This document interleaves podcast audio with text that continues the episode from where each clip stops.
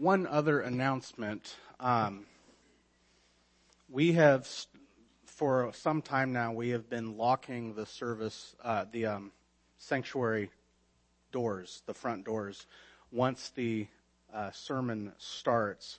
And what happened um, was it? Two, it was one week ago, right, or two weeks? Mark 15. verses 16 to 19. I'm calling this the soldier's scorn. Mark 15, 16 to 19, the soldier's scorn. Jesus has, has now stood before both Jewish and Roman authorities.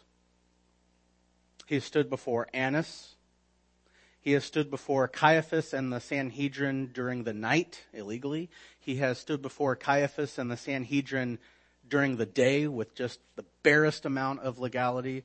He has stood before Pilate on one occasion, and then he was ferried to Herod, and then he was ferried back over to Pilate for the second time, which would be a total of six hearings, not all of them legal. And if there was uh, even an ounce of legality, if there was even an ounce of justice that was being sought after, if, if the, if the truth was being sought after by even the most modicum of degrees, then the charges against Jesus would have been dropped and not only would he have been declared without guilt, without fault, but he would have been let go. He would have been set free. But we know truth and justice are nowhere to be seen. And we saw last week in verse 15, despite all the evidence in the world pointing like a giant spotlight that Jesus is an innocent, righteous man, Pilate nonetheless capitulated to the people's demands and his gavel fell and the sentence has been given. Jesus is to be crucified. We must never, ever forget why this is happening. Sadly, there are many wrong whys. There are many errant views as to what is happening in these verses. Some say Jesus is paying a ransom to Satan. He's buying men back from Satan. That's wrong. Some say he's demonstrating God's love so that man's heart can just be melted and that he might, he might be inspired to repent. Some say Jesus is providing the supreme example of obedience to God, and if you can just submit your life to God like Jesus did, then that will save you. That's wrong.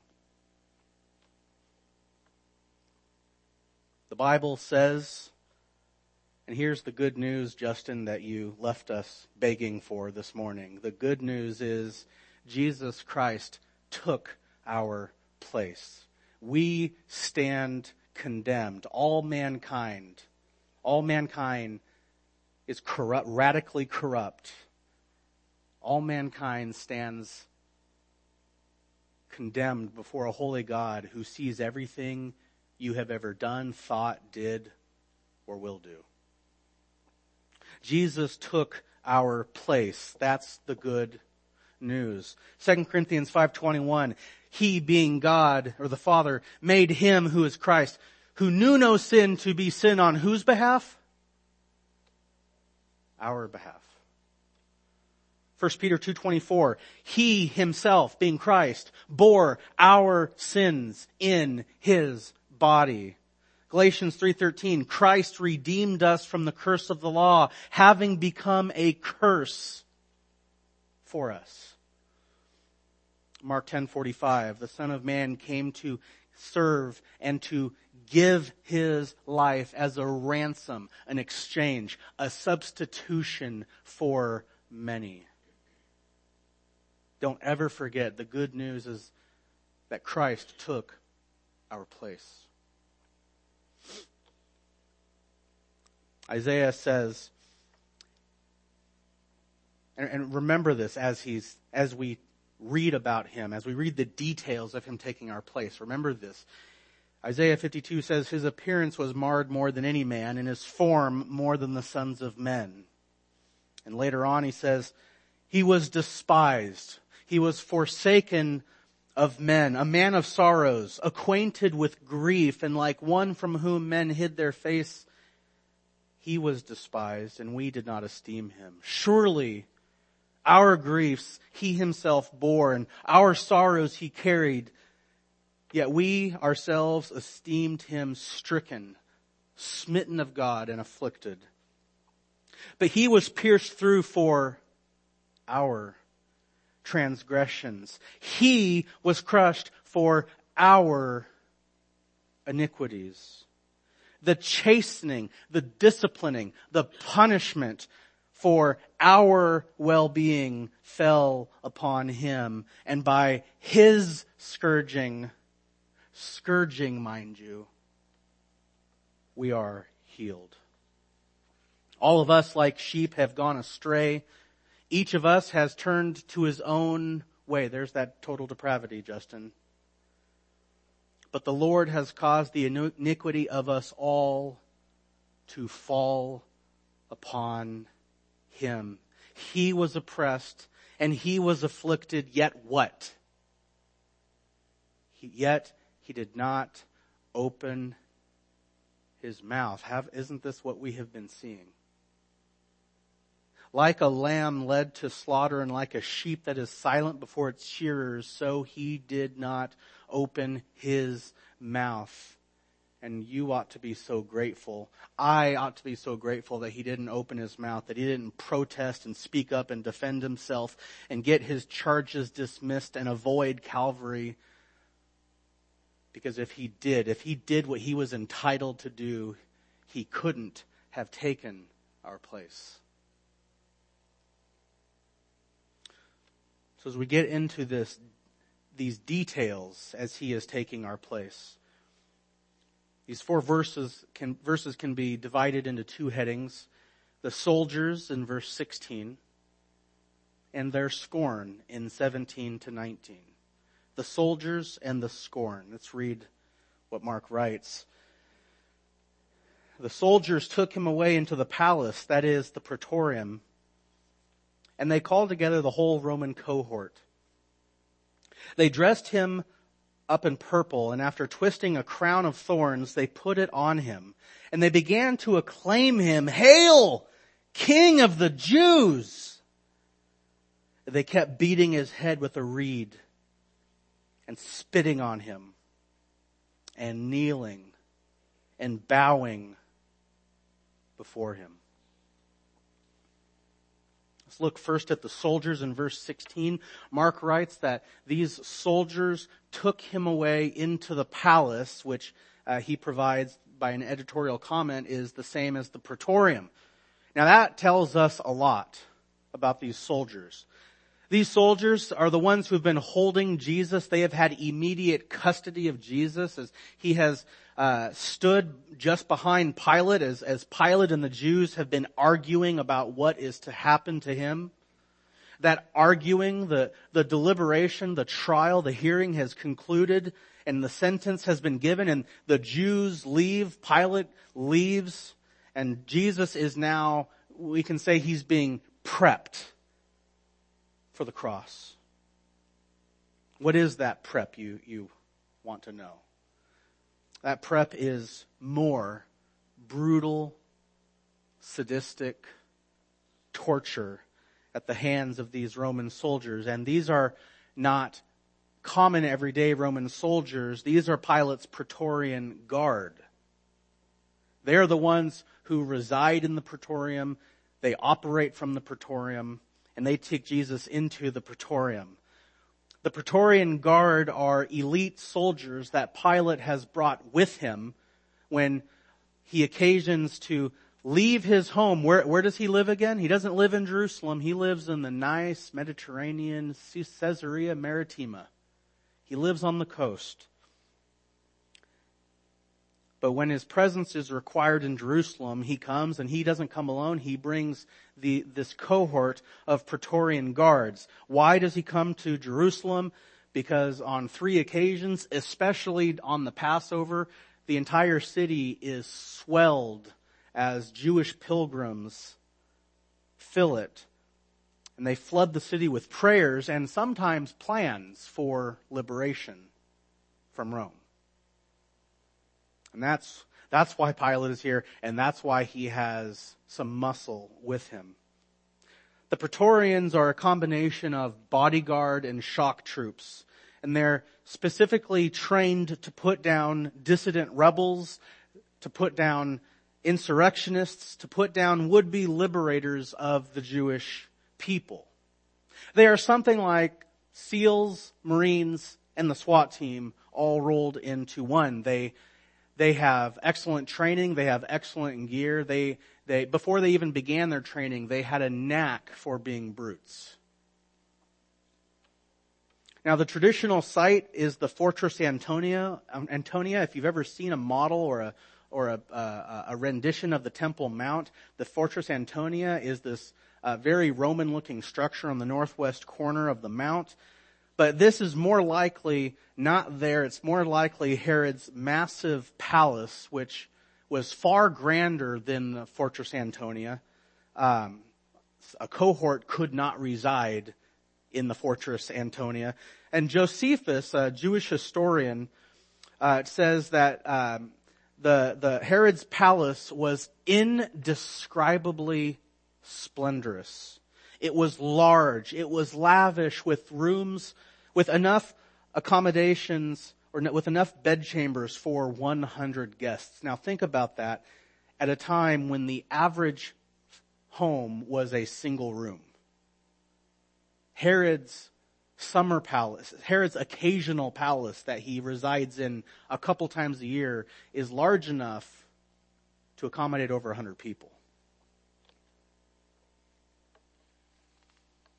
So that is where the Praetorian cohort, which is approximately 600 soldiers, that, this is where they are stationed. It is from the Praetorium that they come as they are summoned, and we see that in verse 16. They are all called together.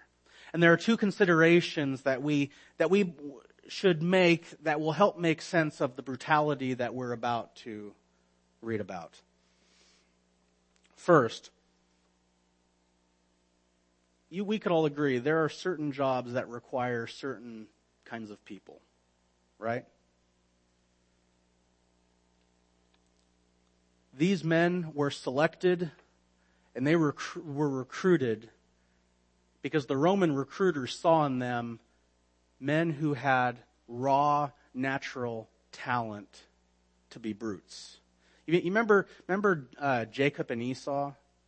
Esau was a manly man. He, he smelled of the game. He, he loved to hunt. And Jacob was, uh, was a man of smooth skin. One of those would become an excellent Praetorian. One of those would not. I'll let you decide. Rome saw in these men raw potential to be pro-Roman thugs authorized to carry out Roman law and protect Roman interests. And they, they took that raw potential and refined them into what they are now. They are skilled, they are elite, they are, they are very good, very good at what they do. That's the first consideration. These are, these are not just normal men, these are not even just normal soldiers. They are thugs.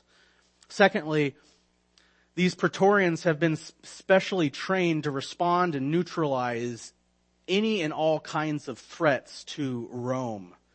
When an abduction or an assassination attempt against a governor or any official was made, when rumors of an uprising would stir among the people, when Roman assets would be vandalized, it's these guys, it's these men who are primed and equipped to respond and to put that threat down. Now, what was it that Jesus was accused of again? Misleading the nation?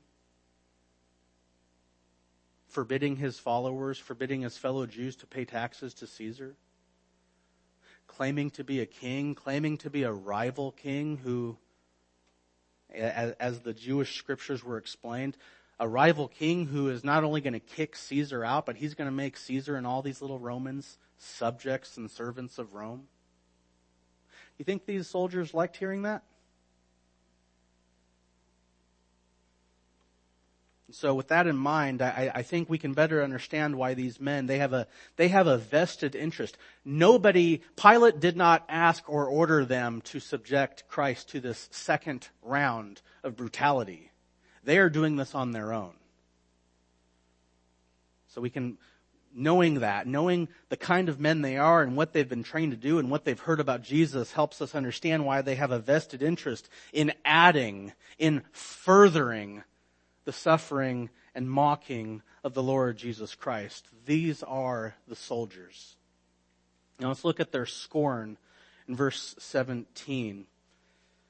We saw in verse 15, what did Pilate recognize? What was clear to him? Was there any substance? Was there any validity to the charges being levied against Jesus?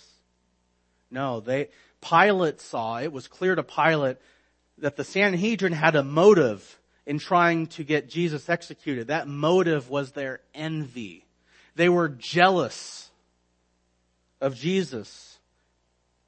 They were jealous because Jesus had the love and the admiration and the loyalty of the people.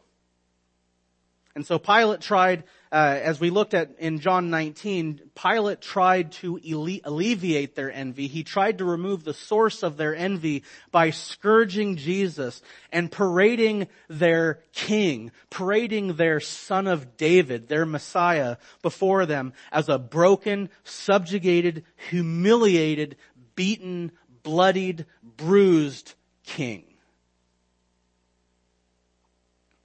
And that humiliation involved, as John writes in, in, chapter 19 verses 3 and 4, they put on a purple robe and they put a crown of thorns on him and then they proceeded to slap him in the face left and right again and again. And this is after he's already had a bag put over his head and he's been punched in the face by the Sanhedrin. He is utterly bruised. He is swollen. He is beaten and broken. He has black eyes. He has fat lips. He has cut lips. I imagine some of his teeth have been knocked out by this point. I imagine his speech has become affected and slurred. He has become a repulsive atrocity to look at. And that's when Jesus says, or that's when Pilate says, behold the man. And I, I imagine the Sanhedrin had no, they, they needed nothing more to do than to say, this is your king to the people. This is the object of your hope. This is the, this is your fulfillment of God's promises. Give me a break. That was the turning point. That was what caused the people who five days prior said, hail him to now cry out, nail him. Now all that was done before the final gavel fell, if you read John 19. It was before the sentence was given. It was just a, a preparatory, uh, or a pre-preparatory beating and mocking. Now on their own initiative, they serve Jesus to a second helping of the same savage, merciless torture. Only now it's not four or five or six or however, it's the whole cohort. Hundreds and hundreds of brutish thugs, sadistic thugs who love beating people. Now there's five expressions of their scorn that we're going to look at, and each one serves to make Jesus look like a, a poor, pitiful, comedic parody of Caesar. So the first, first is a mock robe. Verse 17 says, they dressed him up in purple. Matthew says that it was a scarlet robe, and for reasons that I don't understand, some people go, aha, this is, that is proof. The, the, gospel writers, they didn't get their facts together. One guy says it's purple, another guy says it's scarlet. You totally can't believe the Bible. And there is a, there is a perfectly plausible, uh, explanation for this. Um, what color were the Roman garbs? They were the scarlet. They were the bright, vibrantly red scarlet. Now, you take one of those uh, uh, bright red scarlet garbs and you subject it to a, to a couple years of marching and fighting and warfare and blood and sweat and everything that goes into essence of soldier what color, what, what's going to happen to that bright, red, uh, vibrant red? It's going to get dark. It's going to get faded. What do you call a dark faded red? Not burgundy, purple. Thank you.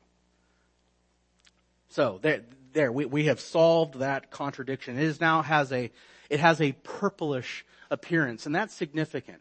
Purple is significant because of, of what the color uh, is associated with. Yes, colors uh, are, have associations. If I if I was up here and I was wearing a, a red, a white, and blue uh, scheme, you, you would think I was being very patriotic. Colors uh, convey things. Colors are associated with things. Purple, being a very expensive color to produce because of the dye, uh, I think it came from a slug found in the Phoenician Sea, but that's neither here nor there uh, typically only the very wealthy, only the very most elite in the society could afford to purchase this purple dye and have their clothes dyed purple. The elite had it.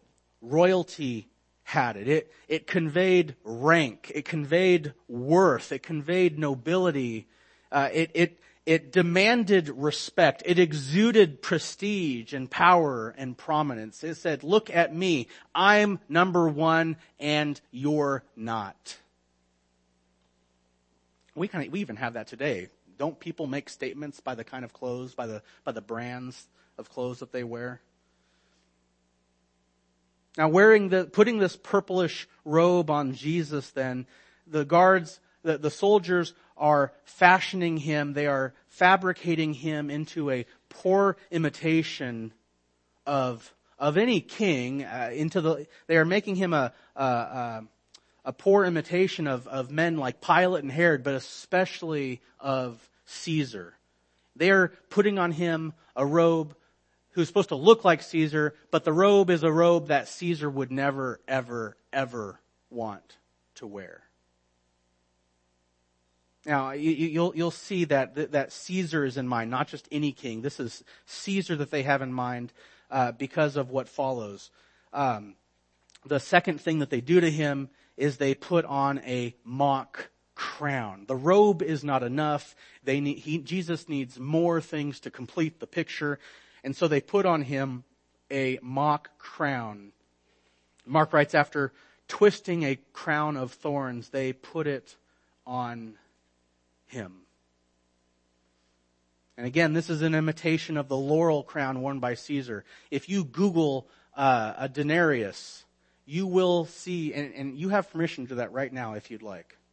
You can Google a denarius and you will see the one thing that marks Caesar's image from every other image is the presence of the laurel.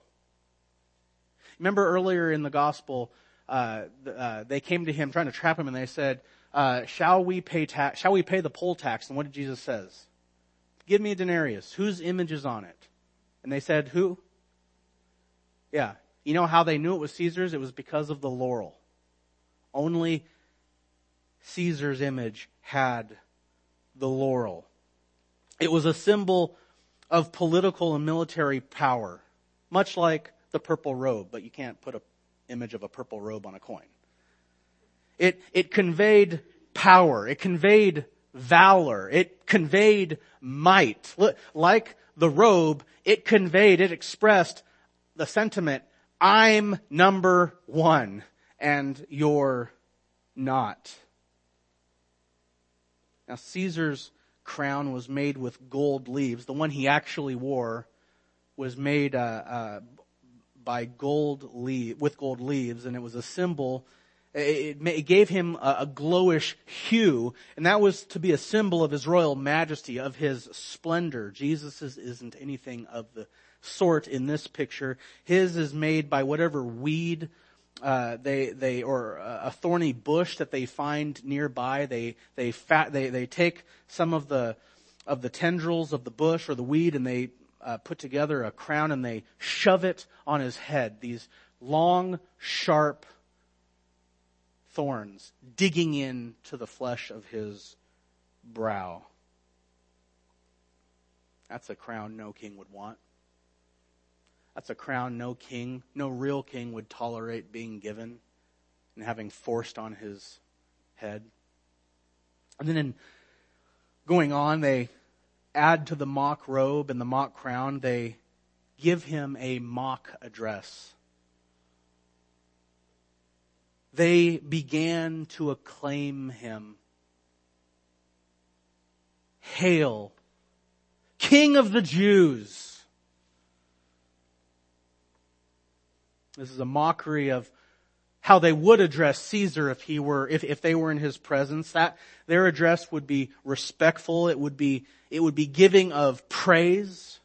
Anybody who approached Caesar and came before his throne as he sat there would give this kind of greeting. They would say, Hail Caesar, victor emperor, which means greeting Caesar, conqueror of the empire or conqueror of the world.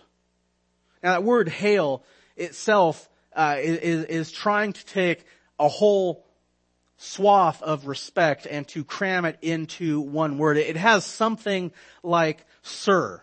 Sir, it is an honor. It is, I mean, have you ever met somebody that you really look up, looked up to and you're thinking, what, how can you take this and cram it into one word? Sir, it is a pleasure to meet you. I am honored to meet you. Thank you for taking the time to, to come out and to, to, to, to see me today. That is what is encompassed in this word. And we understand there are different standards of language that we would use. You would, you would speak one way. You would use a certain category of words if you are talking to your uh, subordinates or your peers. But there are words that you would reserve for your superiors, for people who are high above you. That is this word, hail. And that's why it's a mocking sarcasm that they hail Jesus, King of the Jews. Are they treating him like he's a real king? No. They acclaim him. They address him king, king of the Jews as if there's some legitimacy that he is somebody worthy of praise as if he is worthy of recognition, as if he is worthy of their respect, but look, look at the way they're treating him. In their eyes, he's a nobody. In their eyes, he doesn't even deserve the dirt on their boots. He is one more religious nut. He is a Jewish quack with delusions of his own grandeur. And it's probably not a stretch to think that to, as, as they are bowing and as they're saying, Hail, King of the Jews, they're probably snickering. They're probably laughing. Jesus, King, King of the Jews, look at you.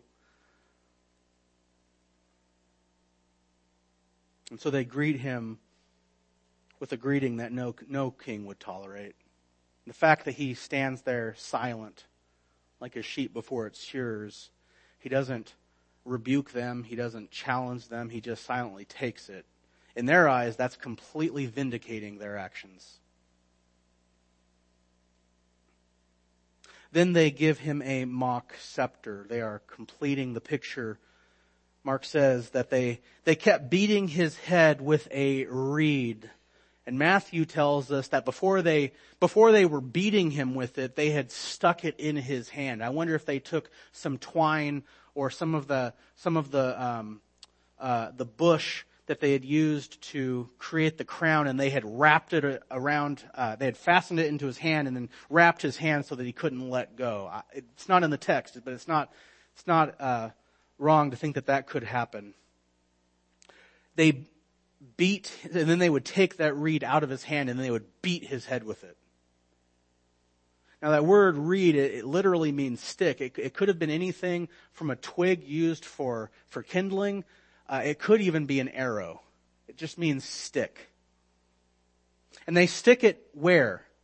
In, uh, according to Matthew, it's in his right hand. That is, that is the hand which a king would use to wield, to grasp, and to employ his scepter. Like a crown, the scepter is a symbol of his majesty. The, the, the scepter is a symbol of his power and his authority to subjugate others, to compel others, to force other people to bow to him and to do his will, to obey him and to do his bidding. But this king's scepter is useless to him. This, this scepter isn't being used. It isn't being wielded to subject people to his, to do his bidding. It is being used to subject them to, to subject him to their bidding. It is not being used for him. It is being used against him as they wield it like a baseball bat and they strike his head again and again and again, each blow driving the thorns deeper and deeper into his brow. A scepter no king would want. And then they complete the package. They complete the picture with mock reverence. Spitting on him and kneeling and bowing before him. And when men came before a monarch, what did they use their mouths to do? Deliver words of praise, honor. They would say kind words. They would say uplifting words. They would say respectful words. Words of praise, words of adulation. But these men aren't doing that. They are using their mouths to hurl spit and phlegm into Jesus' bloody face and into his mangled hair. And what's vivid, what Mark tells us is who has an NIV? Okay. Do you see the again and again? The NASB says they kept. I'm not sure how the ESV renders it but all of these, uh, those two ideas, they kept doing this, or again and again. I actually like the NIV the best. All three of these actions, spitting and kneeling and bowing, these are all being done again and again, like, like a vicious carousel like a sick, twisted carnival ride. It's just going around and around and around one group is spitting on him while another group is kneeling before him. Another, another, a third group is prostrating themselves. Again, how many men is this? Up to 600 men. Brutish thugs mocking Jesus.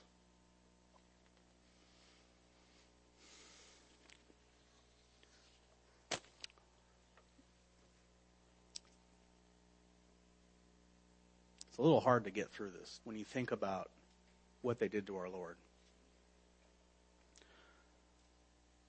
A takeaway,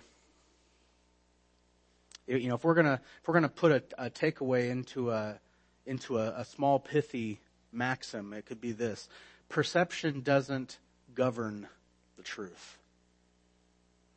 Perception doesn't govern the truth. What did the soldiers perceive in Jesus? What did they see when they looked at the Lord Jesus? Did they see lordship? No. And yet, what is the truth about him? They drape him with a smelly, bloody, dirty, faded, worn out soldier's garb as a robe, as a mock robe. But yet John 12, quoting Isaiah 6, says that he has a robe that fills the temple and that the whole earth is full of his glory. His robe is right now splattered with his blood as he is being beaten. But his robe will then be spattered with the blood of his enemies as he treads the winepress of God's fierce wrath in the last day. The crown, it's, it is now a crown, it is a mockery crown, it is full of thorns, which, mind you, what was the first uh, symbol? What was the first evidence or the first fruit of the curse? Thorns. Cursed is the ground because of you. It will produce thorns. If you ever wanted a, if you, if you have ever asked for a vivid picture of what it means for Christ to become a curse, to embrace this cursed creation, look at, think of the thorns as they are penetrating his brow. He has a crown right now full of thorns. It is ridiculous to look at. It is painful for him to wear, but the crown he will wear in the last day, it will be a glory for him to wear, and it will be painful for his enemies to look at. Revelation says that he is crowned with many diadems. The diadem is one of the most beautiful crowns you'll ever find on this earth. And the diadems that Heaven's Forge creates no craftsman on earth can match that glory. The address with which they hail him with, they hail him in mockery now as a, as a fraud king who can do nothing to impede or stop or halt their insults. He is speechless before him now. It is they who will be speechless in shame before him then. They will have no leg to stand on when they stand before him. They will be, they will be kneeling and, and prostrate for, before him then. And they will address him as he rightfully is. They will hail him as king, but not just king of the Jews, king of the cosmos. They, what does Revelation say his name is? The name that is written on his thigh, on his robe. He's not just king, he is King of Kings. He's not just a Lord, He is Lord of all lords. The scepter he will have then will be different from his scepter now. His scepter now is a, is a twig. It's a, it is a paltry stick. Useless to Jesus as it's being used against him. Yet Revelation says Christ will rule the nations with a rod of iron. Hebrews quotes Psalm uh, when it says, Your throne, O God, is forever and ever. The scepter of your kingdom is a scepter of righteousness and it's although it's a different tool, I think it's the same idea. Revelation says that he has a sword that comes out of his mouth. He doesn't just wave around for show. What does he do with that sword? He slays his enemies. The mock reverence that they give him now, it is fraudulent. It is fake. It is phony.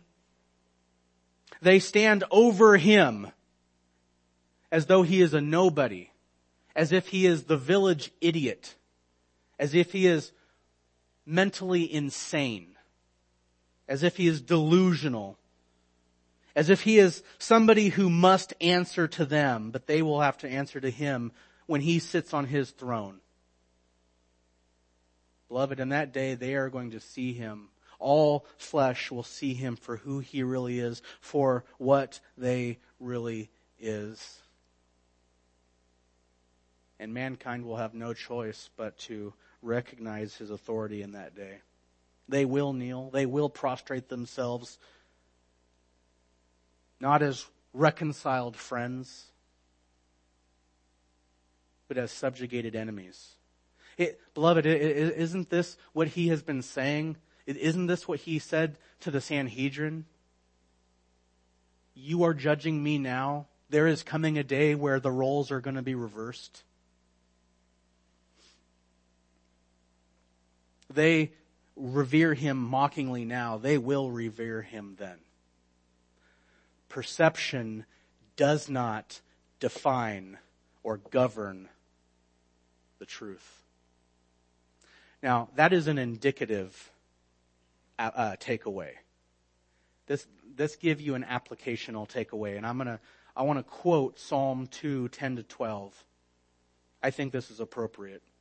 In light of who Jesus is, in light of the scripture showing us who Jesus really is, he's not this weak little thing, this weak, bloodied mass of muscle and bone. He is the king. This is what Psalm 2 says. Now therefore, O kings, and we are all included in there, show discernment. Take warning, O judges of the earth. Worship the Lord with reverence and rejoice with trembling. Pay homage to the Son that he not become angry and you perish in the way, for his wrath may soon be kindled. How blessed are all those who take refuge in him. Let's pray. Lord, I pray that we pray that you would keep the truth of who you are firmly settled in our hearts and minds. The world doesn't see you who you, who you are. The world rejects you. They will one day know the truth. Until that time, you are patient. You are gracious to sinners. You are long suffering, not willing, not desiring that any, that anybody be lost, but being patient so that all those whose names are written in your book of life will have the opportunity to hear your gospel and respond in faith to it.